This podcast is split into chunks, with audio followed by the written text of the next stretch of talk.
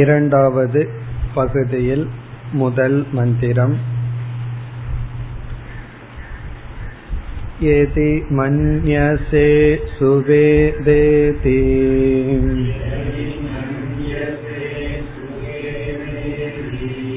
दभ्रमेवापि नूनं त्वं वेत्त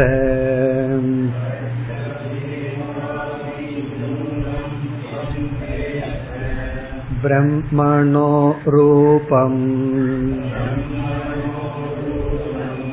यदस्य त्वं यदस्य देवेषु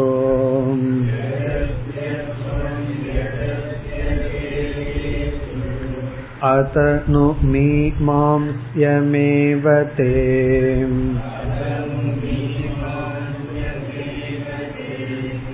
मन्ये विदितम्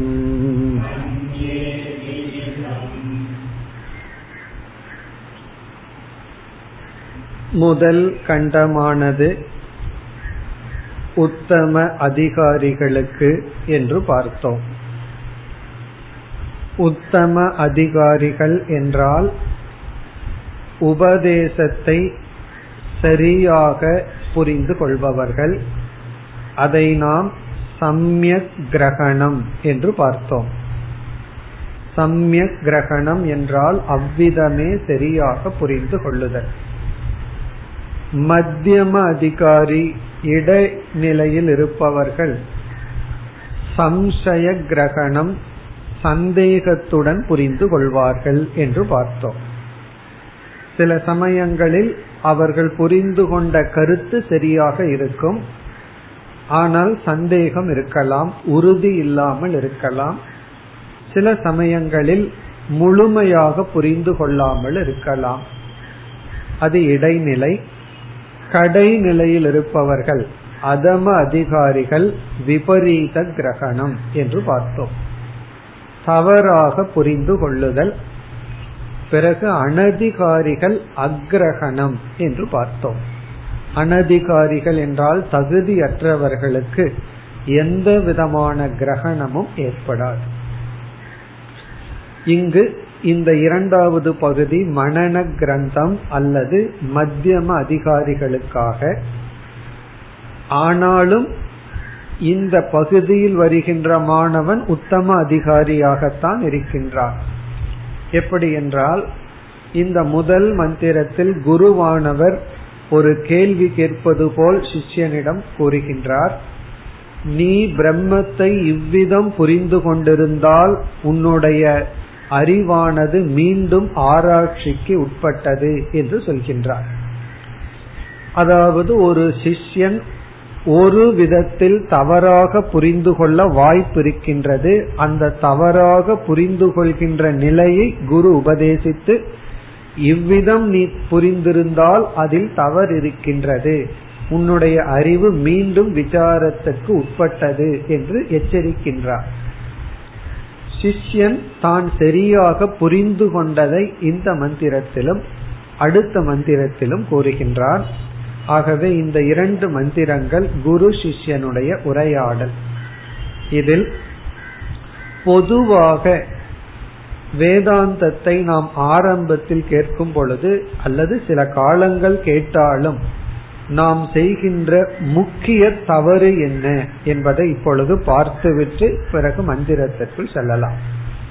பொதுவா நாம என்ன தவறு செய்வோம்? எப்படி தவறாக புரிந்து கொள்வோம் என்றால் முதல் தவறு நாம் நினைப்பது வேதாந்த சிரவணம் செய்தால் சாஸ்திரத்தை நாம் தொடர்ந்து கேட்டால் நமக்கு பிரம்மத்தை பற்றிய பரோக்ஷ ஞானம் தான் ஏற்படும்.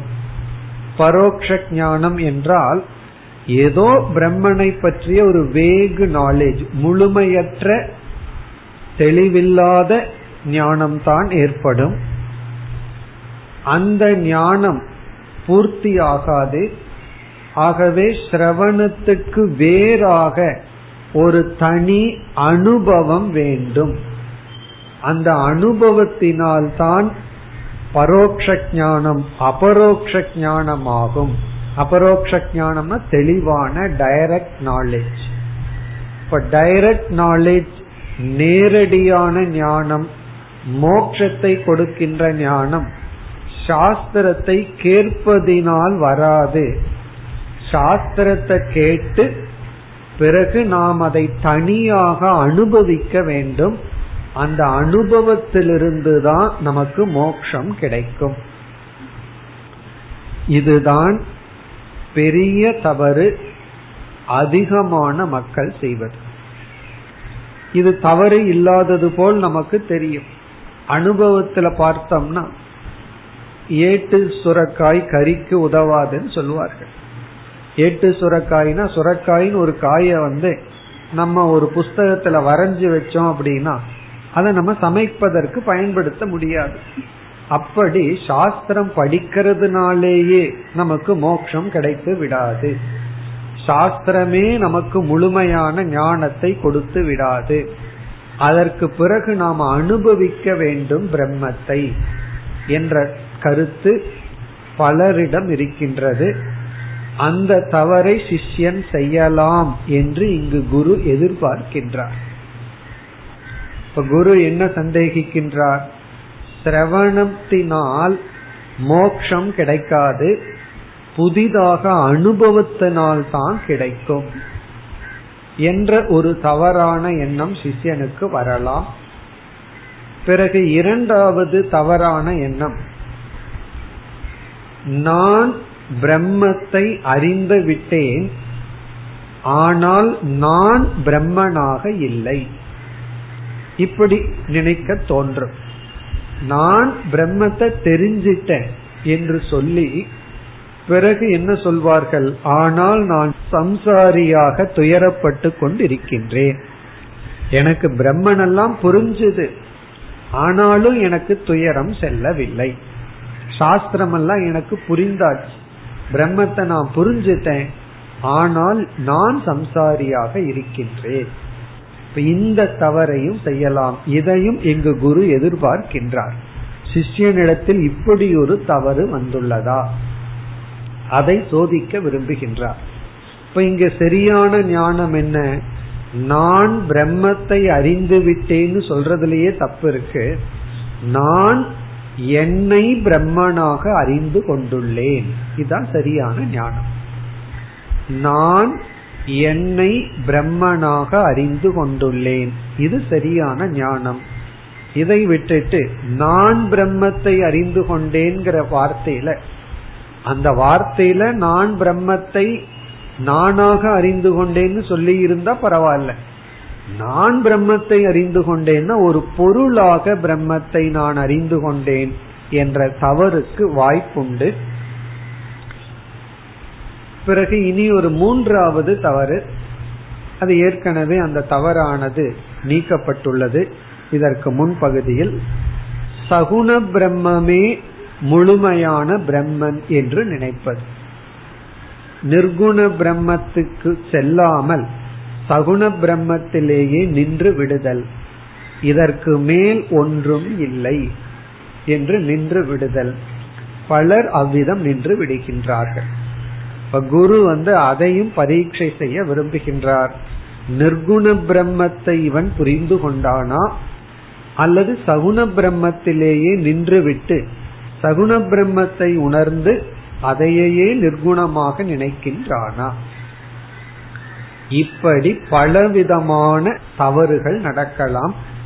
இப்ப நம்ம பார்க்கிற தவறெல்லாம் மேஜர் மிஸ்டேக் பெரிய தவறுகள் பெரிய தவறுன்னு சொல்வதற்கு காரணம் பல வருடங்கள் சாஸ்திரம் படிச்சதற்கு பிறகு கூட இப்படிப்பட்ட தவறுகள் நம்மிடம் வரலாம்.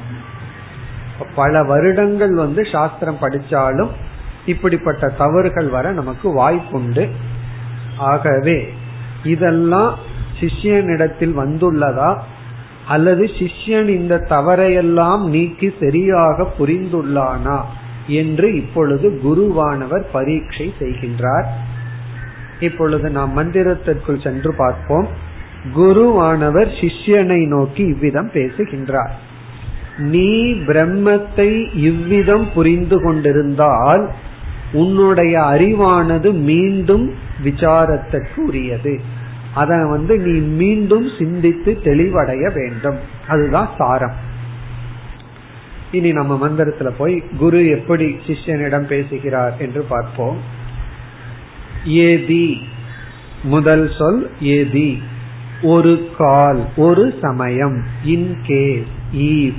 ஒரு சமயம் ஒரு கால் ஒருவேளை மன்யசே நீ நினைத்தால். நீ இவ்விதம் நினைத்தால். அப்படின்னு என்ன? நீ இவ்விதம் புரிந்து கொண்டிருந்தால். எவ்விதம்? அடுத்த பகுதி.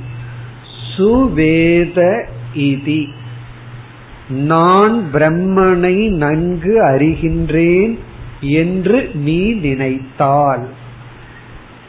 சுவேத இதிங்கிறது சிஷ்யனுடைய மனதில் இருக்கிற ஞானம். இப்படி நீ நினைத்தால்.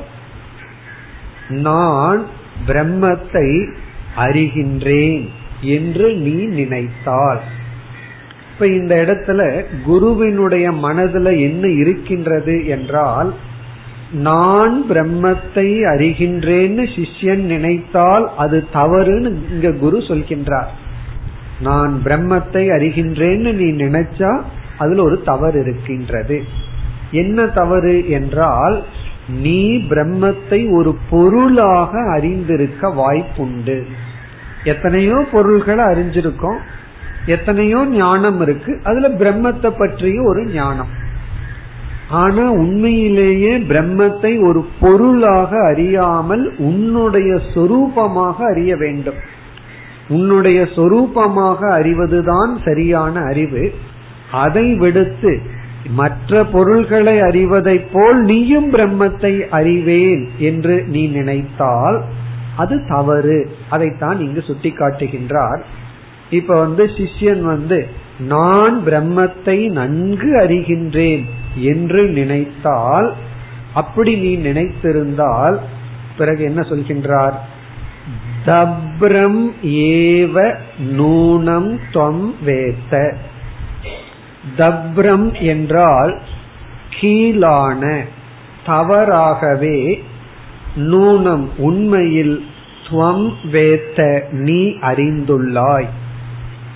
தவறாகவே கீழாக அதாவது முழுமை இல்லாமல் நீ அறிந்துள்ளாய். எதை? பிரம்மனோ ரூபம். ரூபம்னா சொரூபம். பிரம்மத்தினுடைய சொரூபத்தை. பிரம்மத்தினுடைய சொரூபத்தை நீ முழுமையாக அறிந்து கொள்ளவில்லை. தப்ரம் அப்படிங்கிற சொல்லுக்கு அதனுடைய ஒரு சிறிய அம்சம் நிறைவற்ற அம்சம். கீழான கீழான அப்படின்னா இங்க வந்து மோசமான பொருள் அல்ல முழுமையற்ற. பிரம்மத்தினுடைய முழுமையற்ற சொரூபத்தை தான் நீ அறிந்துள்ளாய். இப்போ ஒரு கால் நீ நான் பிரம்மத்தை நன்கு அறிகின்றேன்னு நினைத்தால் உன்னுடைய இந்த அறிவானது பிரம்மத்தை பற்றிய முழுமையான அறிவை அது காட்டவில்லை. நீ வந்து பிரம்மத்தை கீழாகவே முழுமையற்றதாகவே அறிந்துள்ளாய். பிறகு அந்த பிரம்மத்தை நீ எங்கெங்கெல்லாம் அறிந்தாயோ அங்கெல்லாம் உன்னுடைய அறிவு பூர்ணம் அல்ல என்று சொல்கின்றார். அடுத்த வரியில் எது அஸ்யத்துவம் எது அஸ்ய தேவேஷு? அதாவது சிஷ்யன் வந்து பிரம்மத்தை பற்றி புரிந்து கொள்ளும் பொழுது அந்த பிரம்மன் எல்லா ஜீவராசிகளுக்குள்ளும் இருப்பதாக புரிந்திருப்பான். அந்த இடத்துல எல்லாம் தவறு செய்ய மாட்டான். பிரம்மன் வந்து ஒரு இடத்துல தான் இருக்குங்கிற அளவு மிக மிக கீழான தவறை செய்திருக்க மாட்டான். அவன் என்ன புரிஞ்சிருப்பான்? பிரம்மன் வந்து மனிதனுக்குள் தேவர்களுக்குள் மிருகங்களுக்குள் பறவைகளுக்குள் எல்லா ஜீவராசிகளுக்குள் இருக்குன்னு புரிஞ்சிருப்பான். அதை இவர் கூறுகின்றார் நீ எந்த பிரம்மத்தை மனிதனுக்குள்ளும் தேவர்களுக்குள்ளும் அறிந்தாயோ அந்த பிரம்மத்தை நீ முழுமையாக அறிந்து கொள்ளவில்லை. இப்ப எதஸ்யத்துவம் அப்படிங்கிற இடத்துல எந்த ரூபத்தை எது எந்த பிரம்மத்தினுடைய ரூபத்தை துவம் நீ மனிதனிடத்திலும் மனிதனிடத்திலும் சேர்த்திக்கணும். பிறகு தேவேஷு தேவர்களிடத்திலும் அறிந்துள்ளாயோ? இதனுடைய சாராம்சம் என்ன? மனிதனிடத்திலும் மிருகங்களிடத்திலும் தேவர்களிடத்திலும் வசித்துக் கொண்டிருக்கின்ற பிரம்மத்தை அதனுடைய சொரூபத்தை நீ முழுமையாக அறியவில்லை. எப்பொழுது உன்னுடைய எண்ணமானது நான் பிரம்மத்தை நன்கு அறிகின்றேன் என்று இருந்தால். இங்க ஒரு விதமான கான்ட்ரடிக்ஷன் இருக்கு. ஒரு விதமான முரண்படுவது போன்ற வார்த்தை இருக்கு. அதை நம்ம பார்த்து விசாரம் பண்ணி புரிந்து கொள்ள போகின்றோம். நான் பிரம்மனை நன்கு அறிகின்றேன் என்று நீ நினைத்தால் அந்த பிரம்மத்தை நீ சரியாக அறிந்திருக்க மாட்டாய். அந்த பிரம்மன் மனிதனுக்குள்ளும் தேவர்களுக்குள்ளும் நீ எதை பார்த்தாயோ அந்த பிரம்மத்தை நீ பூர்ணமாக பார்த்திருக்க மாட்டாய். எனக்கு தெரியுதுன்னு நீ சொன்ன அப்படின்னா நான் சொல்றேன் உனக்கு தெரியவில்லை அப்படின்னு சொல்ற. பிறகு குரு என்ன சொல்கின்றார்? அதனு மீமாம்சியமேவதே அதனு என்றால் ஆகவே தே என்றால் உன்னுடைய அறிவானது மீமாம்சியமேவ. மீண்டும் விசாரத்துக்கு உட்பட்டது. மீமாம்சா என்றால் விசாரம் என்று பொருள். அந்த விசாரம்ங்கிறதுக்கு மீமாம்சைங்கிற சொல்லுல பூஜ்ய விசாரம் என்று பொருள். பூஜ்ய விசாரம்னா பூஜிக்கத்தக்க மேலான விசாரம் என்று பொருள். அதாவது உயர்ந்த விஷயத்தை எடுத்து நாம் விசாரம் செய்தால் அந்த இடத்துலதான் மீமாம்சாங்கிற வார்த்தையை பயன்படுத்தணும். நம்ம லோக்கல் பாலிடிக்ஸ் பேசும்போது ஏதாவது விசாரம் பண்ணிட்டு இருந்தோம் வச்சுக்கோமே இப்ப நான் மீமாம்ச பண்ணிட்டு இருக்கேன்னு சொல்லவே கூடாது. இந்த மீமாம்சா வந்து ரிசர்வ்டு ஃபார் வேதா வேத மீமாம்சா அல்லது உயர்ந்த தத்துவத்தை எடுத்துட்டு அதை புரிஞ்சுக்கிறதுக்கு செய்யற விசாரத்துக்கு பேரு மீமாம்சா. பூஜ்ய விசாரம் என்று சொல்லப்படுகிறது. பூஜ்யமான விசாரம். மேலான விசாரம். அதனாலதான் குறிப்பா இங்கு அந்த சொல் பயன்படுத்தப்படுகிறது. உன்னுடைய இந்த அறிவானது மீண்டும் விசாரத்துக்கு உட்பட்டது. மீமாம்சிய மேவதே. இவ்வளவு தூரம் குருவானவர் பேசுகின்றார். கடைசி லைன்ல மீமாம்சிய மேவத்தே அது வரைக்கும் குருவினுடைய வச்சனம். இங்க வந்து பிரிச்சு கிடையாது. மற்ற கீதையில எல்லாம் அர்ஜுன வாச்ச பகவான் வாச்சன்னு பிரிச்சு பிரிச்சு இருக்கும். இங்க ஒரே மந்திரத்துக்குள்ள குரு பேசுறார் சிஷ்யனுடைய பதில் கலந்திருக்கின்ற. கடைசி இரண்டு சொல் சிஷ்யனுடைய பதில். இந்த மந்திரத்துல கடைசி ரெண்டு சொல் சிஷ்யனுடைய பதில் மீதி எல்லாம் குருவினுடைய பேச்சு. இப்ப மீமாம்சியமேவத்தேங்கிறது வரைக்கும் குரு. இப்ப குரு என்ன சொல்லி இருக்கின்றார்? நேரடி அப்படியே பார்த்தோம் அப்படின்னா நான் பிரம்மனை நன்கு அறிகின்றேன் என்று நீ நினைத்திருந்தால் நீ பிரம்மனை அறியவில்லை. அதான். நான் பிரம்மத்தை நல்லா தெரிஞ்சிருக்கேன் அப்படின்னு நீ சொன்னீங்கன்னா குரு சொல்ற நீ நல்லா தெரிஞ்சுக்கல. ஏதோ கொஞ்சம் தெரிஞ்சிருக்க அவ்வளவுதான் அப்படின்னு சொல்ற இது சிஷ்யனுடைய பதில் என்ன? கடைசி இரண்டு சொற்கள் மன்யே விதிதம். நான் பிரம்மனை அறிகின்றேன். அதான் சுருக்கமான பொருள். விதிதம்னா அறியப்பட்டதாக. என்னால் பிரம்மன் அறியப்பட்டதாக நான் கருதுகின்றேன். இப்ப சிஷியனுடைய பதில் வந்து நான் பிரம்மனை அறிகின்றேன். குரு வந்து என்ன சொன்னார்? நீ பிரம்மத்தை நன்கு அறிகின்றேன்னு நினைச்சா அறியவில்லைன்னு சொன்னார். உடனே சிஷ்யன் வந்து அந்த வார்த்தைக்கெல்லாம் பயந்து கொள்ளாமல் ஏதோ மாயாஜாலம் காட்டுறார் குருன்னு சொல்லி அதுக்கெல்லாம் பயந்துக்காம கிளீனா சிஷ்யன் சொல்கின்றான் நான் அறிகின்றேன். மண்யே விதிதம். விதிதம்னா அறியப்பட்டது. பிரம்மன் என்னால் நன்கு அறியப்பட்டது என்றே விதிதம். நான் கருதுகின்றேன். இதுக்கு தைரியம் வேணும் இப்படி சொல்றதற்கு. பிறகு வந்து சிஷ்யன் என்ன செய்கின்றான்? தன்னுடைய அறிவை வெளிப்படுத்துகின்றான். இப்போ இப்படி சிஷ்யன் சொல்லி விட்டு இதோடு நிறுத்தி விட்டால் குருவுக்கு விளங்காது. சிஷ்யனுக்குள்ள தெளிவான ஞானம் இருந்து இப்படி சொல்றானா? அல்லது தவறான ஞானத்தில் இவ்விதம் சொல்கின்றானா? அது குருவுக்கு விளங்காது. ஆகவே தன்னுடைய மனதை விளக்கும் பொருட்டு அடுத்த மந்திரத்தில் சிஷ்யன் தன்னுடைய அறிவை வெளிப்படுத்துகின்றார் இப்ப இந்த மந்திரம் இத்துடன் முடிவடைகின்றது. அதாவது குருவானவர் நான் அறிந்தேன் நன்கு அறிகின்றேன்னு நீ நினைத்தால் அறியவில்லை அப்படின்னு சொல்லும் பொழுது சிஷ்யன் மிக தெளிவாக நான் அறிகின்றேன் அப்படியே சொல்கின்றான். நான் அறிகின்றேன் தான் என்று சொல்கின்றான். இனி தன்னுடைய அறிவை அடுத்த மந்திரத்தில் சிஷ்யன் வெளிப்படுத்துகின்றான். இதிலிருந்து நமக்கு அடுத்த மந்திரத்தில் சிஷ்யனுடைய பேச்சிலிருந்து சிஷ்யன் ஒரு உத்தம அதிகாரி அவன் நன்கு புரிந்தவன் தான் என்பது நமக்கு விளங்கப் போகின்றது இரண்டாவது மந்திரம் நாகம் மன்யே சுவேதேதி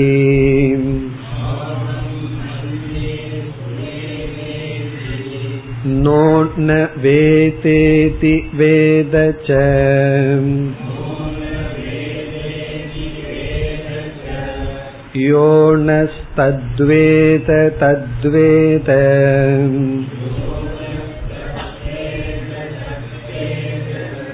नो न वेदेति वेद च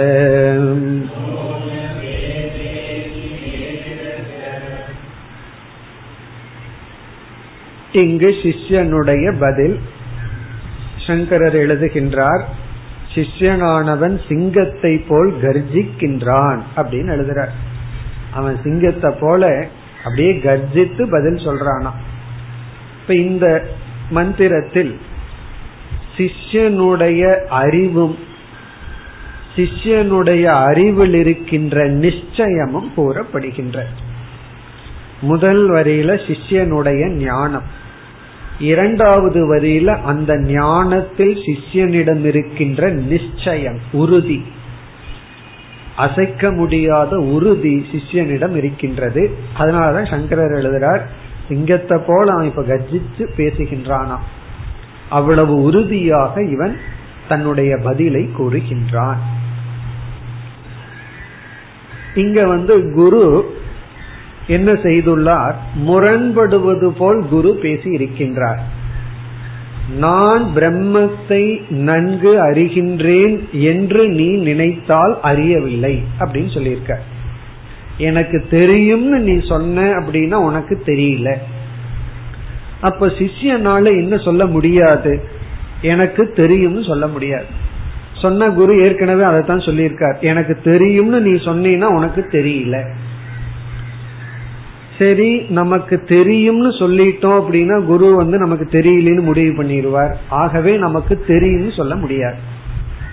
சரி தெரியல அப்படின்னு சொன்னா என்ன ஆகும்னா ஃபெயில் பண்ணிடுவார். மறுபடியும் அதே கிளாஸ் படிக்கணும். உனக்கு தெரியலையே. அப்போ தெரியும்னு சொன்னாலும் உனக்கு தெரியல. தெரியலன்னு சொன்னாலும் சரி மறுபடியும் இதே உபனிஷத் படி மறுபடியும் தத்துவம் போதம் படி மறுபடியும் அதே கிளாஸ் அட்டன் பண்ணிட்டுருவார். ரெண்டு மூணு கிளாஸ் வச்சிருக்காருன்னு வச்சுக்கோமே. ஃபர்ஸ்ட் இயர் வந்த ஸ்டூடெண்ட்ஸுக்கு செகண்ட் இயர் வந்த ஸ்டூடெண்ட்ஸுக்குன்னு வச்சிருந்தாருன்னா உனக்கு தான் ஒரு வருஷம் படிச்சு தெரியலன்னு சொல்றிய மீண்டும் ஃபர்ஸ்ட் இயரே படின்ட்டுருவார் அப்ப இவன் என்னதான் பண்ண முடியும்? அடுத்த டெக்ஸ்டுக்கு போக முடியாது. அப்ப சிஷ்யனால தனக்கு தெரியும்னு சொல்ல முடியாது. தனக்கு தெரியவில்லைன்னு சொல்ல முடியாது. அந்த சூழ்நிலையில சிஷ்யன் இப்பொழுது இருக்கின்றான். ஏன்னா குரு அந்த மாதிரி பேசியிருக்கார். உனக்கு தெரியும்னு நீ சொன்னீங்கன்னா தெரியவில்லை. ஆகவே தெரியும்னு சொல்ல முடியாது. சரி தெரியவில்லைன்னு சொல்லிடலாமான்னா அதுவும் முடியாது. இப்ப என்னதான் பண்றது? இப்படிப்பட்ட சூழ்நிலையில சிஷ்யன் வந்து மிக அழகாக பதில் சொல்கின்றான். எனக்கு தெரியும் பிளஸ் எனக்கு தெரியவில்லை. இனி குரு ஒண்ணும் பண்ண முடியாது. எனக்கு தெரியும் பிளஸ் எனக்கு தெரியவில்லை. இனி என்ன குரு பண்ண முடியும்? தெரியும்னு வேற சொல்றான். தெரியும்னு சொன்னா உனக்கு தெரியவில்லைன்னா உடனே எனக்கு தெரியவில்லை அப்படின்னு சொல்லிடுறான். அதுதான் சிஷ்யனுடைய பதில். எனக்கு தெரியும் எனக்கு தெரியவில்லை. அதாவது நான் பிரம்மத்தை அறிகின்றேன் அதே சமயத்தில் நான் பிரம்மத்தை அறியவில்லை. இதுதான் சிஷ்யனுடைய பதில். நான் பிரம்மத்தை அறிகின்றேன் நான் பிரம்மத்தை அறியவில்லை. குரு வந்து சுத்தி வளைச்சு பேசினா சிஷ்யன் சும்மா இருப்பான்? அவனும் அதே போல சுத்தி வளைச்சு பேசுறான். இந்த கருத்தையும் சிஷ்யன் நேரடியாக சொல்லவில்லை. இந்த கருத்தை சிஷ்யன் எப்படி சொல்றான்? அதாவது நான் பிரம்மத்தை அறிகின்றேன் நான் பிரம்மத்தை அறியவில்லை. இந்த கருத்தை சிஷ்யன் சொல்ற விதம் நான் பிரம்மத்தை அறிகின்றேன் என்று நினைக்கவில்லை. நான் பிரம்மத்தை அறியவில்லை என்றும் நினைக்கவில்லை. இப்படி சொல்றான். எல்லாம் ஒண்ணுதான். நான் பிரம்மத்தை அறிகின்றேன் என்று உங்களிடம் கூறவில்லை நான் நினைக்கவில்லை. இப்ப நான் பிரம்மத்தை அறிகின்றேன் என்று நினைக்கவில்லை. பிறகு அடுத்த வாக்கியம் நான் பிரம்மத்தை அறியவில்லை என்றும் நினைக்கவில்லை. நீ என்னதான் நினைக்கிறேன்னா அது உங்களுக்கும் தெரியாது எனக்கும் தெரியாது. அவ்வளவுதான். நான் பிரம்மத்தை அறிகின்றேன்னு நினைக்கல. அறியவில்லை என்றும் நினைக்கவில்லை. இப்ப சிஷ்யனுடைய பதில்ல வந்து ஒரு பெரிய ஞானம் இருக்கு. எப்படி என்றால் முதல் பகுதியில குருவினுடைய உபதேசம் வந்து அந்நேவ தத் விதிதாத் அதோ அவிதிதாத் அதின்னு வந்திருக்கு. அந்த ஆத்மா வந்து அறியப்பட்டதற்கு வேறானதுன்னு வந்திருக்கு. அறியப்பட்டதற்கு வேறானதுன்னா அறியப்படாததான்னா அதற்கும் வேறானது. அப்ப உண்மை பொருள் எது என்றால் எதெல்லாம் நீ அறிஞ்சிருக்கிறையோ அதற்கு வேறானது. எதெல்லாம் நீ அறியவில்லையோ அதற்கும் வேறானதுங்கிறது ஆத்மாவை பற்றிய உபதேசம். அறிஞ்சதற்கும் அறியாததற்கும் வேறுபட்டது. இந்த உலகத்தையே நம்ம ரெண்டா பிரிச்சோம். எதெல்லாம் நம்ம அறிஞ்சிருக்கிறோமோ அது ஒரு உலகம் விதித பிரபஞ்சம். எதெல்லாம் நம்ம அறியவில்லையோ அது அவிதித பிரபஞ்சம் அறியாத உலகம். அறியப்பட்ட உலகம் அறியப்படாத உலகம். ஆத்மா என்பது அறியப்பட்ட உலகத்துக்குள்ளேயும் வராது அறியப்படாத உலகத்துக்குள்ளேயும் வராது. இவ்விதம் உபதேசிக்கப்பட்டுள்ளது. ஒரு கால் சிஷ்யன் வந்து அறியப்பட்டது என்று சொல்லிவிட்டால் குரு என்ன நினைக்க தோணும்? இவன் வந்து அறியப்பட்டது என்று சொல்வதிலிருந்து இந்த ஆத்மாவை அறியப்பட்ட உலகத்திற்குள் இருக்கிற பொருளாக புரிந்துள்ளான் அப்படின்னு குரு நினைக்கிறதுக்கு வாய்ப்பு இருக்கு. அல்லது சிஷ்யனே அப்படி நினைக்கலாம். நான் அறிகின்றேன்னா அந்த ஆத்மா அறியப்பட்டதற்குள் ஒன்றாகி விடும் அப்ப சிஷ்யன் வந்து நான் ஆத்மாவை அறிகின்றேன்னு சொல்ல மாட்டேன் அப்படிங்கிறான். நான் ஆத்மாவை அறிஞ்சிருக்கிறேன்னு என்னால சொல்ல முடியாது அப்படின்னு சொன்னதிலிருந்து சிஷ்ய என்ன ஞானத்தை அடைந்ததாக குருவிடம் காட்டிக் கொள்கின்றான். நான் ஆத்மாவை அறிந்தேன்னு சொல்ல மாட்டேங்கிறதுல இருந்து அது விதிதம் அல்லன்னு எனக்கு தெரிகிறது. நான் வந்து அறியப்பட்ட பொருள்களுக்குள்ள அந்த ஆத்மாவை போடல. ஆகவே சிஷ்யன் சொல்கின்றான் நான் இந்த ஆத்மாவை அறிகின்றேன் என்று சொல்ல மாட்டேன். நினைக்கவில்லை. இதிலிருந்து வந்து விதிதம் அல்லங்கிறத எனக்கு புரியுது. அதே போலதான் அடுத்த கருத்து. நான் ஆத்மாவை அறியவில்லை என்று சிஷ்யன் கூறியிருந்தால் நான் வந்து ஆத்மாவை அறியவில்லைன்னு சிஷ்யன் கூறியிருந்தால் அறியப்படாததுக்குள்ள இந்த ஆத்மா வந்துடும். இப்ப சிஷ்யன் வந்து நான் அதற்குள்ளேயும் இந்த ஆத்மாவை போடலின்னு காட்டணும்னா என்ன சொல்லி ஆகணும்? நான் வந்து அறியவில்லைன்னு சொல்ல மாட்டேன். நான் இந்த ஆத்மாவை அறியவில்லை என்றும் கூறவில்லை அப்படிங்கறதிலிருந்து இது அறியப்படாத பொருளும் அல்ல. ஏன்னா சூன்யம்னு ஒரு தத்துவம் இருக்கு. அது என்னைக்குமே அறியப்படாதது. அப்படி இது சூன்யத்தை போலவோ காரண பிரபஞ்சத்தை போலவோ அல்ல. நான் அறியவில்லை என்றும் சொல்ல மாட்டேன். காரணம் எனக்கு தெரியுது அறியப்படாததுக்கு அப்பாற்பட்டது.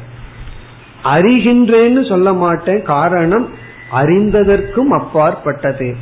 ஆகவே சிஷ்யன் கூறுகின்றான் நான் பிரம்மத்தை அறிகின்றேன் என்றும் சொல்லவில்லை அறியவில்லை என்றும் சொல்லவில்லை.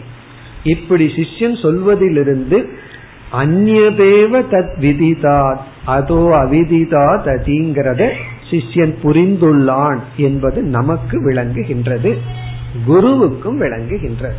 இப்ப குருவுக்கு வந்து சிஷ்யன் தன்னுடைய அறிவை எப்படி விளக்கி காட்டுகின்றான்? அறிந்ததைக்கு அறிந்ததை காட்டிலும் அறியாததை காட்டிலும் வேறுபட்டது ஆத்மா என்ற கருத்தானது நான் அறிந்தேன் என்றும் கூறவில்லை நான் அறியவில்லை என்றும் கூறவில்லை என்ற பதிலிலிருந்து கிடைக்கின்ற. இது வந்து கொஞ்சம் குழம்புற மாதிரி தான் இருக்கும். கொஞ்சம் விநாயகனை எல்லாம் கும்பிட்டோம் அப்படின்னா அது புரிஞ்சிடும் காரணம் என்ன? என்ன? இது கொஞ்சம் யோசிச்ச யோசிச்சா தான் நமக்கு இது விளங்கும். இப்போதைக்கு இந்த சொற்கள் எல்லாம் உள்ள இருக்கட்டும். காலப்போக்கில் நமக்கு வந்து புரியும் பொழுது நமக்கு புரியும். காரணம் என்னவென்றால் ரொம்ப சூக்மமாக இங்கு விளக்கப்பட்டுள்ளது.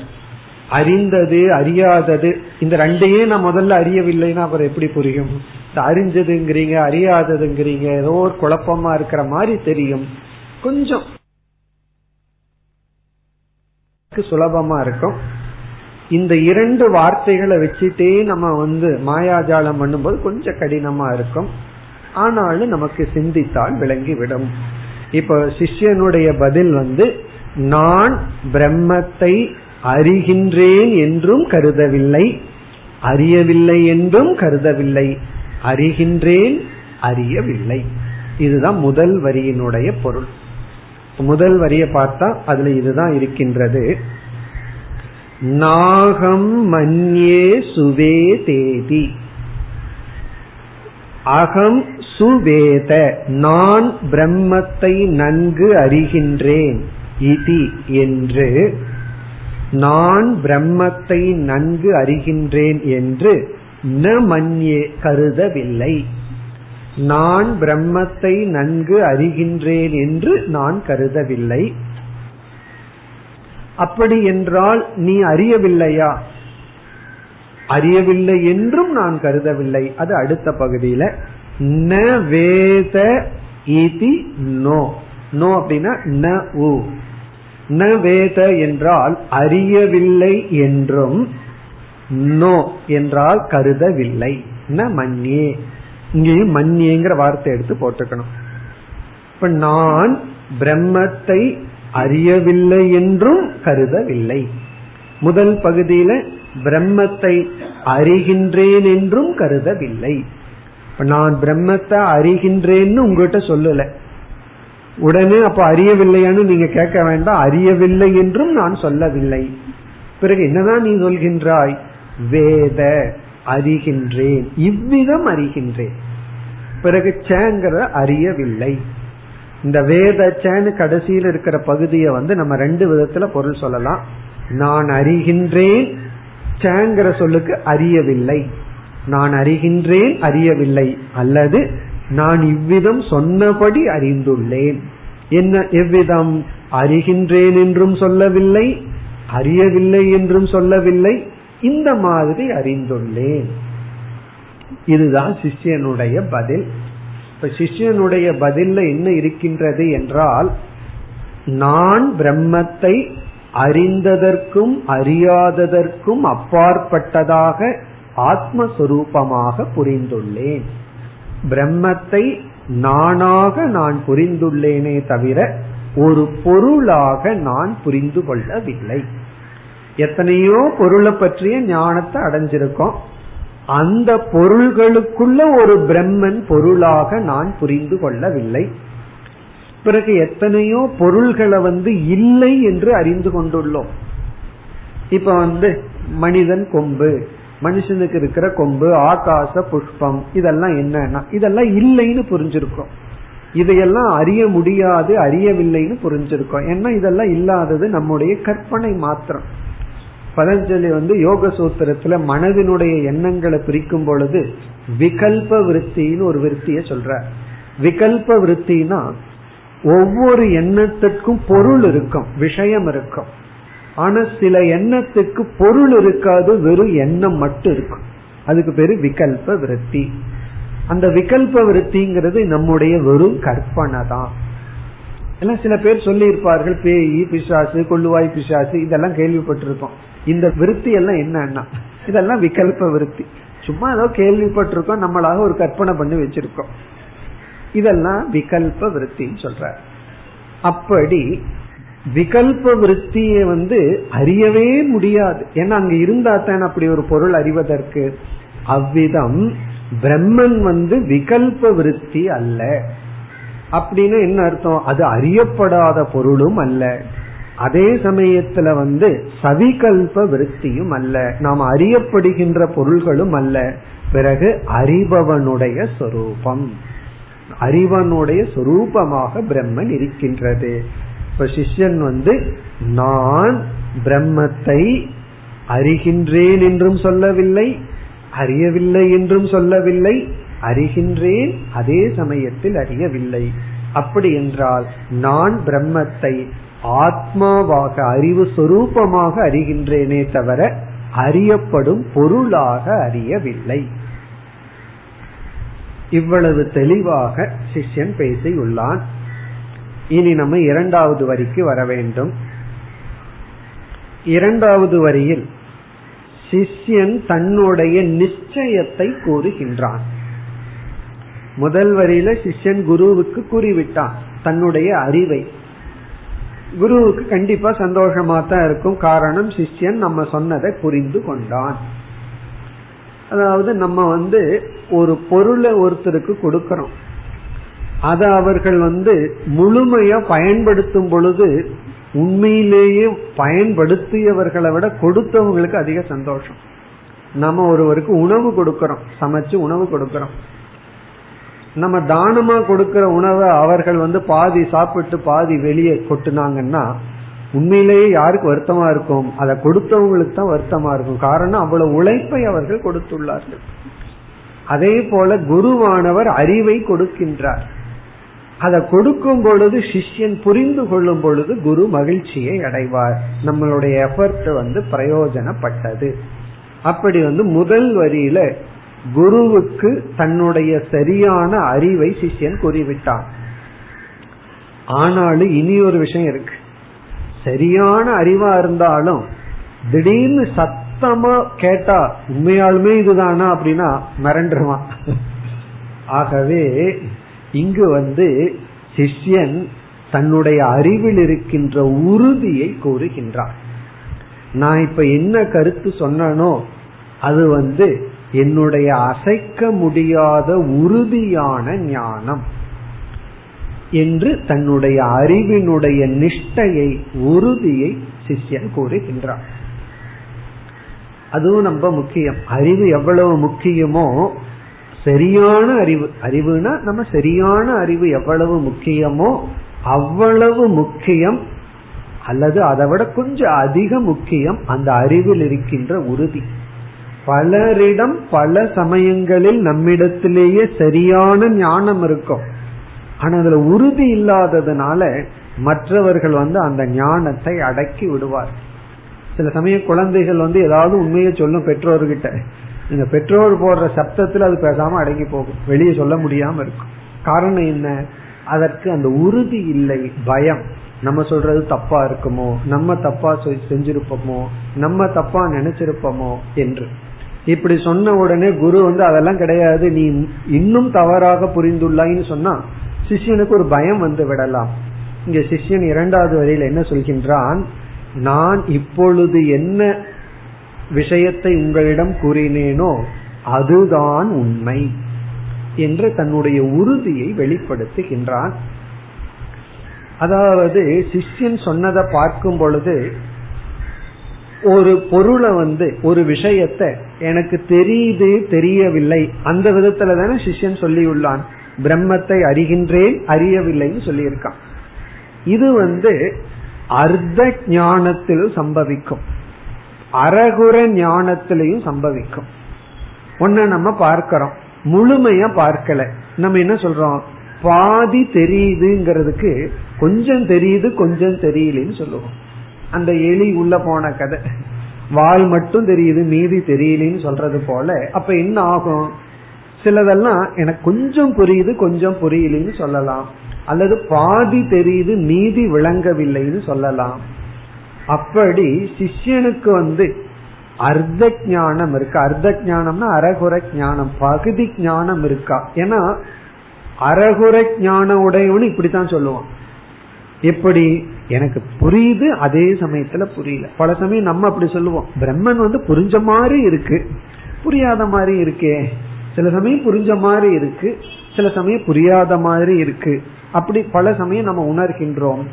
அந்த விதத்துல சிஷ்யன் புரிந்திருக்கலாம்னு குரு நினைக்கலாம். அது இல்லைன்னு சிஷ்யன் நிலைநாட்டுவதற்காக நான் வந்து சந்தேகத்திலேயோ பாதி ஞானத்திலேயோ இவ்விதம் கூறவில்லை. பிறகு என்னுடைய உறுதியை முழுமையான ஞானத்தில் இருக்கின்றேங்கிறத சிஷ்யன் காட்டுகின்றார். சிலதெல்லாம் உறுதி எது பிடிவாதம் எதுங்கிறதுக்கு வித்தியாசம் தெரியாம இருக்கும். சில சமயங்கள்ல நம்ம உறுதியா இருப்போம். அதை சில பேர் பிடிவாதம்னு சொல்வார்கள். சில சமயம் பிடிவாதத்தில் இருப்போம். நம்ம உறுதின்னு சொல்லிட்டு இருப்போம். அதனுடைய வேறுபாடு வந்து மிக மிக சற்றல் சூக்மமானது. நம்ம பிடிவாதத்தை விடணும் உறுதியை விடக்கூடாது. சில விரதங்கள் நம்ம எடுத்திருக்கோம் அப்படின்னா சில பேர் வந்து அதை பிடிவாதம் சொல்வார்கள். அது எப்பொழுதுனா அவங்களுக்கு சாதகமா இல்லைன்னா. அவங்களுக்கு சாதகமா இருந்ததுன்னா உறுதின்னு சொல்லுவார்கள். அது பிடிவாதமாகவே இருந்தாலும். அதே போல பணிவுக்கும் தாழ்வு மனப்பான்மைக்கும் உள்ள வித்தியாசம் வந்து ரொம்ப சூக்மம் அதாவது வந்து பணிவுங்கிற போர்வையில தாழ்வு மனப்பான்மையை நம்ம மறைக்கலாம். அல்லது நம்ம பணிவா இருக்கிறத சில பேர் வந்து தாழ்வு மனப்பான்மைன்னு நினைக்கலாம். அதே சமயத்துல வந்து தன்மானத்துக்கும் கர்வத்துக்கும் உள்ள வேறுபாடு மிக மிக சூக்மமான கர்வமா இருக்கக்கூடாது ஆனா தன்மானத்துடன் இருக்க வேண்டும். அந்த சுயமரியாதையை நம்ம விட்டு விடவே கூடாது. சுயமரியாதைய விடுறதுங்கிறது மனுஷத்தன்மையை விடுறதுன்னு அர்த்தம். யாராவது நம்ம பார்த்து நாய் பேயின்னு சொன்னா நமக்கு கோபம் வருது ஏன்? மனிதன்கிற ஸ்டேட்டஸ நம்ம இடம் இருந்து எடுத்து விடுகிறார்கள். சுயமரியாதையை விடுறதுங்கிறது மனிதன்கிற ஸ்டேட்டஸ விடுறது போல. அதே சமயத்துல கர்வமாக இருக்கக்கூடாது. அப்படி இப்ப நம்ம இரண்டாவது வரியில பார்க்கிற வார்த்தைய பார்த்தோம்னா சிஷ்யன் வந்து ஏதோ கர்வத்துல பேசுற மாதிரி நமக்கு தோன்றும். ஏதோ தான் எல்லாம் தெரிஞ்சிட்ட மாதிரி கர்வத்துடன் பேசுவது போல் நமக்கு தோன்றும். அவன் கர்வத்துடன் பேசவில்லை தன்னுடைய உறுதியை இவ்விதம் பேசுகின்றான். இல்ல அப்படின்னா நம்ம இரண்டாவது வரிய படிச்ச உடனே சிஷியனுக்கு வந்து ஹெட்வெயிட் வந்துடுதோ? பிரம்மத்தை எல்லாம் தெரிஞ்சு அப்படிங்கிற எண்ணம் நமக்கு வந்துவிடும். அப்படி அல்ல. சில சமயங்கள்ல சில உறுதியை சொல்லும் பொழுது அதை கொஞ்சம் பணிவாக சொன்னா அது வந்து தலை கணமோ அல்லது தவறோ அல்ல. அந்த உறுதி ரொம்ப முக்கியம். அதை சிஷ்யன் கூறுகின்றான். இப்ப இரண்டாவது வரியில என்ன சொல்றான்னா சிஷ்யன் கூறுகின்றான் நான் இப்பொழுது முதல் வரியில என்ன கருத்தை கூறினேனோ அதை நம்முடைய உங்களுடைய சிஷ்யர்கள் பலர் இருக்கின்றார்கள். இப்ப நம்ம இமேஜின் பண்ணணும். ஒரு குரு ஒருவர் இருக்கின்றார். அந்த குருகுலத்துல பல சிஷ்யர்கள் அமர்ந்துள்ளார்கள். அதுல ஒரு சிஷ்யனை பார்த்து குரு கேள்வி கேட்டுள்ளார். ஒரு சிஷ்யன் இவ்விதம் பதில் சொல்லி உள்ளான். பிறகு அந்த சிஷ்யன் சொல்றான் இந்த மாதிரி யார் எங்களுக்குள் யார் புரிஞ்சிருக்காங்களோ அவங்க தான் சரியா புரிஞ்சிருக்காங்க. இந்த மாதிரி மற்ற சிஷ்யர்கள் புரிந்து கொள்ளவில்லை என்றால் அவர்கள் புரிந்து கொள்ளவில்லை. இப்ப நான் சொன்னபடி யார் புரிஞ்சிருக்காங்களோ அவங்க தான் சரியா புரிந்துள்ளார்கள். அப்படின்னு சொல்லி சொல்கின்றான். அதாவது யோனஸ்தத்வேத நக அப்படின்னு ஒரு சொல் இருக்கு. நகங்கிற சொல் சிஷ்யர்களாகிய எங்களுக்குள் அப்படின்னு சிஷ்யன் கூறுகின்றான். நக சிஷ்யர்களாகிய எங்களுக்குள் யக எந்த ஒரு சிஷ்யன் தத்வேத. நான் முன் சொன்ன வாக்கியத்தை அறிகின்றானோ? சிஷ்யர்களாகிய எங்களுக்குள் எந்த ஒருவன் நான் முன் முதல் வரியில் கூறிய வாக்கியத்தை அறிகின்றானோ தத்வேத அவன்தான் உண்மையில் அறிந்தவன். அதாவது வந்து சிஷ்யன் சொல்றது வந்து இப்ப நான் சொன்னது யாருக்கு புரிஞ்சிருக்கோ அவங்க தான் புரிஞ்சுட்டாங்கன்னு சொல்றான். குரு வந்து சொன்னதை சிஷ்யம் புரிஞ்சுக்கணும். ஆனா இங்க சிஷ்யம் என்ன சொல்றான் என்னுடைய இந்த வாக்கியத்தை மற்ற சிஷ்யர்கள் யார் புரிந்துள்ளார்களோ அவர்கள்தான் சரியாக புரிந்துள்ளார்கள். அப்படின்னு என்ன அர்த்தம்? இந்த வாக்கியம்தான் சத்தியம். நான் சொன்னதை யார் புரிஞ்சுக்கிறாங்களோ அவங்க தான் உண்மையிலேயே பிரம்மத்தை புரிந்துள்ளார்கள். யோ நக தத்வேத. சத்வேத என்றால் இந்த வாக்கியத்தை. இந்த வாக்கியத்தை யார் அறிகின்றார்களோ அவர்கள்தான் அந்த பிரம்மத்தை அறிகின்றார்கள். இப்ப சிஷ்யன் எந்த எக்ஸ்டென்ஷன்ல இருந்து பேசுகின்றான்? என்னுடைய இந்த வாக்கியத்தை யார் புரிஞ்சிருக்கிறாங்களோ அவங்க தான் அந்த பிரம்மத்தையே புரிந்துள்ளார்கள் என்று கூறுகின்றான். இது அவனுடைய உறுதியை குறிக்கின்றதே தவிர கர்வத்தையோ அல்லது வந்து பிடிவாதத்தையோ குறிக்கவில்லை. பிறகு அந்த வாக்கியம் என்ன? எந்த வாக்கியத்தை அறிந்தவர்கள் பிரம்மத்தை அறிந்தவர்கள் சிஷ்யன் அந்த வாக்கியத்தை தன்னுடைய வாக்கியத்தை திரும்ப கூறுகின்றான். இரண்டாவது வரையில கடைசி பகுதி. நோன வேதேதி வேதச்ச. அது முதல் வரியினுடைய இரண்டாவது பகுதி அது அப்படியே திரும்ப வருகின்றது. அதாவது சிஷ்யன் தன்னுடைய வாக்கியத்தை மீண்டும் கூறுகின்றான். நோன்ன வேதேதி வேதச்ச. அதாவது நான் அறியவில்லை என்றும் கருதவில்லை அறிகின்றேன் என்றும் கருதவில்லை அறிகின்றேன் அறியவில்லை என்ற இந்த வாக்கியத்தை நமக்குள் இருக்கின்ற எந்த சிஷ்யர்கள் அறிகின்றார்களோ அவர்கள்தான் பிரம்மத்தை அறிகின்றார்கள். அப்ப சிஷ்யன் வந்து தன்னுடைய அறிவு அறகுறையான அறிவு அல்ல. நீங்கள் வந்து பிரம்மத்தை உபதேசிக்கும் பொழுது அறிந்ததை காட்டிலும் வேறானது அறியாததை காட்டிலும் வேறானதுன்னு உபதேசம் செய்தீர்கள் அதை நான் புரிந்து கொண்டு உங்களிடம் எப்படி கூறுகின்றேன்? நான் பிரம்மத்தை அறிந்தேன் என்றும் சொல்ல மாட்டேன். ஏன்னா நீங்க தான் அறிஞ்சதுக்கு வேறுன்னு சொல்லி உள்ளீர்கள். நான் பிரம்மத்தை அறியவில்லை என்றும் சொல்ல மாட்டேன். காரணம் உங்களுடைய உபதேசத்தில் பிரம்மன் அறியாததை காட்டிலும் அப்பாற்பட்டது என்று சொல்லி உள்ளீர்கள். ஆகவே நான் பிரம்மத்தை அறிகின்றேன். அதே சமயத்தில் அறியவில்லை. சுருக்கமா கூறினால் நான் பிரம்மத்தை நானாக அறிகின்றேன். அவ்வளவுதான். இந்த அறிஞ்சேன் அறியவில்லை புரிஞ்சேன் புரியவில்லைங்கிறது புரியவில்லை என்றால் கடைசியில புரிய வேண்டியது என்னன்னா பிரம்மத்தை நான் என்று புரிந்துள்ளேன். பிரம்மத்தை நான் ஒரு பொருளாக புரிந்து கொள்ளவில்லை. பிரம்மத்தை நான் ஆப்ஜெக்டா புரிஞ்சுக்கல. பிரம்மத்தை நான் சப்ஜெக்டா புரிஞ்சிருக்கேன். இதுவும் புரியலனா அடுத்த செக்ஷன் படிப்போம். கதையெல்லாம் கேட்டு கொஞ்சம் சித்த சுத்தி எல்லாம் அடைஞ்சு அப்புறம் புரிஞ்சுக்குவோம். கடைசியா புரிஞ்சுக்க வேண்டியது Brahman is a subject not an object Brahman வந்து சப்ஜெக்டே தவிர ஆப்ஜெக்ட் அல்ல. சப்ஜெக்ட் ஆப்ஜெக்ட்னா பிரம்மன் அறிபவனே தவிர அறியப்படும் பொருள் அல்ல. அறிபவன்கிற விஷயத்திலையும் அறிபவனுடைய அறிவாக இருக்கின்றார். அறிபவனுக்கு அறிவாக இருந்து கொண்டு விளங்குபவர் பிரம்மன். அந்த பிரம்மன் அறியப்படும் பொருள் அல்ல அறியப்படாத பொருளும் அல்ல. பிரம்மன் அறியப்பட்ட பொருளும் அல்ல அறியப்படாத பொருளும் அல்ல. அறிவு சொரூபம். இந்த ஞானத்துல சிஷ்யன் உறுதியாக இருக்கின்றான். இத்துடன் குரு சிஷ்யனுடைய சம்வாதம் முடிவடைகின்றது. பிறகு இந்த கருத்து குரு சிஷ்யர்களுக்குள் இவ்விதம் நடந்தது என்று உபனிஷத் கூறி அடுத்த மந்திரத்தில் இதே கருத்து உபனிஷத் கூறுகின்ற. ஒரு குரு சிஷ்யனுடைய சம்வாதமாக உபனிஷத் நமக்கு காட்டி பிறகு உபனிஷத் இதே கருத்தை கூறுகின்றது. அதுவும் உறுதிக்காக. ஏதோ குரு சிஷ்யர்கள் பேசிட்டதனால மட்டும் அது உண்மை அல்ல பிறகு இது உண்மைதான் என்று உபனிஷத் நமக்கு காட்டுகின்றது அடுத்த மந்திரத்தில் புதிய கருத்து இல்லை இதே கருத்து தான் உபனிஷத்தினுடைய வாக்கியத்தில் வருகின்றது மூன்றாவது மந்திரம் यस्यामतं तस्य मतम्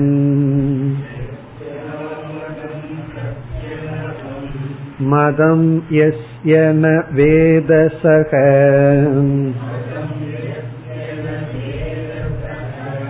अविज्ञातं विजानताम्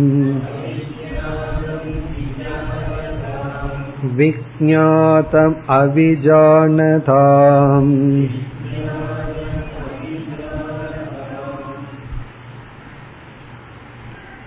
இதில் புதிய கருத்து இல்லை அதே கருத்துதான் இப்பொழுது இதனுடைய மொழிபெயர்ப்பை பார்த்துவிட்டு பிறகு சுருக்கமாக விளக்கத்தை பார்க்கலாம் எஸ்ய அமதம் தஸ்ய மதம். எஸ்ய யாருக்கு? எஸ்யன யாருக்கு? இங்க யாருக்குங்கிற சொல்லல ஞானியை எடுத்துக்கொள்ள வேண்டும். எந்த ஞானிக்கு? அமதம் என்றால் பிரம்மன் பொருளாக அறியப்படவில்லையோ? எந்த ஞானிக்கு பிரம்மன் அறியப்படவில்லையோ தஸ்ய அந்த ஞானிக்கு மதம் பிரம்மன் அறியப்பட்டது. நம்ம எதையுமே சேர்க்காம படிச்சோம்னா யாருக்கு அறியப்படவில்லையோ அவர்களுக்கு அறியப்பட்டது. அவ்வளவுதான். எஸ்ய அமதம்னா யாருக்கு தெரியலையோ அவங்களுக்கு தெரியுது. எஸ்ய அமதம் யாருக்கு பிரம்மன் அறியப்படவில்லையோ அவர்களுக்கு அறியப்படுகிறது. பிறகு யாராவது வந்து எனக்கு தெரியும் தெரியும்னு சொன்னார்கள் என்றால் மதம் எஸ்ய யாருக்கு பிரம்மன் அறியப்படுகிறதோ சக ந வேத அவன் அறியவில்லை. யாருக்கு அறியப்படவில்லையோ அவனுக்கு அறியப்படுகிறது. யாருக்கு அறியப்படுகிறதோ அவன் அறியவில்லை. இதே கருத்து இரண்டாவது வரியிலும். அவிஜாதம் விஜானதாம். விஜானதாம் என்றால் ஞானிகளுக்கு. ஞானிகளுக்கு அவிஜாதம் அந்த பிரம்மன் அறியப்பட்டதாக இல்லை. ஞானிகளுக்குன்னு சொல்லும் போதே பிரம்மத்தை அறிஞ்சவங்களுக்குன்னு அர்த்தம். இப்ப பிரம்மத்தை அறிஞ்சவங்களுக்கு பிரம்மன் அறியப்படவில்லை. பிறகு விஜாதம் அறியப்பட்டது. அவிஜானதாம் அறியாதவர்களுக்கு அஜானிகளுக்கு அஜானிகளுக்கு அறியப்படுகிறது ஞானிகளுக்கு அறியப்படவில்லை. இதுக்கு விளக்கம் உங்களுக்கு இப்ப தெரியும். நம்ம பார்த்தோம் இதுவரைக்கும் இதே கருத்தை தான் ஒரு ஞானி பிரம்மத்தை பொருளாக அறியவில்லை. அஜானி பிரம்மத்தை பொருளாக அறிகின்றான். பிரம்மத்தை பொருளாக அறிபவனுக்கு உண்மையில் பிரம்மன் அறியப்பட்டதல்ல. பிரம்மத்தை பொருளாக அறியப்படாத ஞானிக்கு பிரம்மன் அறியப்பட்டது. இதுக்கு வந்து ஒரு எக்ஸாம்பிள் வேணும் அப்படின்னா ஒரு உதாரணம் ஒண்ணு நம்ம பார்ப்போம். அதாவது அறியப்பட்டவனுக்கு அறியப்படவில்லை அறியப்படாதவனுக்கு அறியப்படுகிறதுங்கிறதுக்கு ஒரு உதாகரணம் ஒருவர் வந்து இந்த ஹோலினஸ் மேன்மை அப்படின்னு ஒண்ணு இருக்கு. ஒருவரை பார்த்து வந்து அவர் வந்து ஒரு பெரிய தபஸ்வி அதாவது புனிதமானவர் அப்படின்னு ஒருவரை பார்த்து சொல்றோம். ஹிஸ் ஹைனஸ் ஹிஸ் ஹோலினஸ் அப்படின்னு சொல்லுவோம். இந்த ஹோலினஸ் பற்றி ஒருவர் விளக்க எழுதும் பொழுது ஹோலினஸ் இஸ் அன்செல்ஃப் அவர் அப்படின்னு சொல்றார். அன்செல்ஃப் அவர் அப்படின்னு சொல்லி சொல்றார். இது ஒரு எக்ஸாம்பிளுக்காக இங்கு நம்ம இப்ப பார்க்கிறோம். அதாவது ஒருவரை பார்த்து இவர் வந்து தெய்வீக தன்மை உடையவர். இவர் வந்து இஸ் அ ஹோலி பர்சன் மேன்மையானவர் மேலானவர் உயர்ந்தவர் புனிதமானவர் அப்படின்னு சொல்றோம். இந்த புனித தன்மைங்கிறது வந்து தன்னையே அறியாதது அப்படிங்கறதான் இதனுடைய அர்த்தம். எப்படி என்றால் ஒருவரை பார்த்து ஒருவர் சொல்ற நீங்கள் புனிதமானவர். இந்த புனிதமானவர்ங்கிறது வந்து ஒருவரிடத்துல இனி ஒருவர் பார்க்கிறார். இந்த யாரிடத்துல புனித தன்மை இருக்கோ அவர் வந்து நான் புனிதமானவர்னு நினைச்சா அவர் புனிதமானவர் அல்ல. நான் புனிதமானவன் நினைச்சிட்டாருன்னா போச்சு அவன் புனிதமானவர் அல்ல. இனி ஒருவர் அவரை பார்த்து புனிதமானவர்னு சொல்ற அவருக்கு இவர் புனிதமானவரா இருக்கார். ஆனா உண்மையிலேயே புனிதமா இருக்கிறவர் வந்து தான் புனிதமானவர்னு நினைக்க மாட்டார். அதனாலதான் அவர் புனிதமானவரா இருக்கார். அப்போ ஹோலினஸ்ங்கிறது அன்செல்ஃப் அவர் ஒருவன் வந்து என்னைக்கு புனிதமானவனா இருப்பான்னா என்னைக்கு நான் புனிதமானவன் நினைக்காம இருக்காம அது வரைக்கும். நினைக்க ஆரம்பிச்சுட்டா ஈகோ. நான் புனிதமானவன் நினைச்சிட்டு அவனிடத்துல அந்த புனித தன்மை சென்று விடுகிறது. அப்படி இந்த ஹோலினஸ் அப்படிங்கிறது புனித தன்மைங்கிறது எங்க இருக்கும்னா தான் இருக்குன்னு தெரியாத இடத்துலதான் இருக்கு. தன்னிடத்துல இருக்கணும் எப்பொழுதுனா அப்ப வந்து நான் தெரியாம நினைச்சுக்கிறேன்னு சொல்ல முடியாது. நான் என்கிட்ட இருக்கணும் ஆனா யாருக்கும் தெரியாம நினைச்சுக்கிறேன்னு சொல்ல முடியாது. அப்ப யாரிடத்துல ஒரு புனிதத்தன்மை ஹோலினஸ் இருக்கோ அது அவங்க அதை பார்க்க கூடாது. அதை பார்த்துட்டு நான் ஹோலி பர்சன் நினைச்சா அவர் ஹோலி பர்சன் இல்ல. அது ஹோல் ஜீரோ ஓட்டையுடைய பர்சன் ஆயிரும் அப்போ அது மற்றவங்களுக்கு தான் அது இருக்கு. அவர்களுக்கு அது இல்லை. அப்ப இதுல இருந்து என்ன தெரியுதுன்னா சில கான்ட்ரடிக்ஷன் இருக்கலாம்னு தெரியுது. இந்த செல்ஃப் கான்ட்ரடிக்ஷனோட சிலது இருக்கலாம். அதே போலதான் இந்த ஆத்ம ஞானி. ஞானி தன்னை ஞானின்னு நினைச்சா ஞானி அல்ல. ஞானி தன்னை ஞானின்னு கூட நினைக்கிறது இல்லை காரணம் என்ன? அதுவும் அகங்காரத்துக்கு இருக்கிற ஒரு ஸ்டேட்டஸ் அதே போலதான் இந்த இடத்திலையும். ஞானி தான் ஞானி என்றும் நினைப்பதில்லை. அப்போ அஜ்ஞானின்னு நினைக்கிறான்னா அதுவும் நினைக்கிறது இல்லை இந்த அஜானி இவன் தன்னை ஏன் நினைக்கிறது இல்லைன்னா ஞானம் வந்துட்டதுனால. பிறகு அந்த ஞானமே அவனுக்கு காட்டி கொடுத்து விட்டது நான் ஞானியும் அல்ல. இப்ப யார் ஞானினா? தன்னை ஞானியும் நினைக்காம அஜானியும் நினைக்காம இருக்கிறவன் ஞானி. யார் புனிதமானவன் தன்னை பாவின்னு நினைக்காம தன்னை புனிதமானவன் நினைக்காம யார் இருக்கிறார்களோ அவர்கள் புனிதமானவர்கள். நீதி எல்லாம் தன்னை புனிதமானவன் நினைக்கிற ஒரு கேஸ் தன்னை பாவின்னு நினைக்கிற ஒரு கேஸ் உண்மையில் புனிதமானவன் தன்னை புனிதமானவன் நினைக்க மாட்டான் பாவின்னு நினைக்க மாட்டான். அதே போல பிரம்மத்தை அறிந்தவன் அறிந்தேன்னு சொல்ல மாட்டான். அறியவில்லைன்னு சொல்ல மாட்டான். இத புரிஞ்சிட்டோம்னா யாருகிட்டயாவது போய் நீங்க பிரம்மத்தை பார்த்தீங்களான்னு கேட்க கூடாது நீங்க பிரம்மத்தை அறிஞ்சிட்டீங்களான்னு கேட்க கூடாது அது தர்ம சங்கடமான நிலை. ஏன்னா இந்த மாதிரிதான் பதில் சொல்லணும். அந்த பதிலுக்கு அவங்க தயாரா இருக்க மாட்டார்கள்.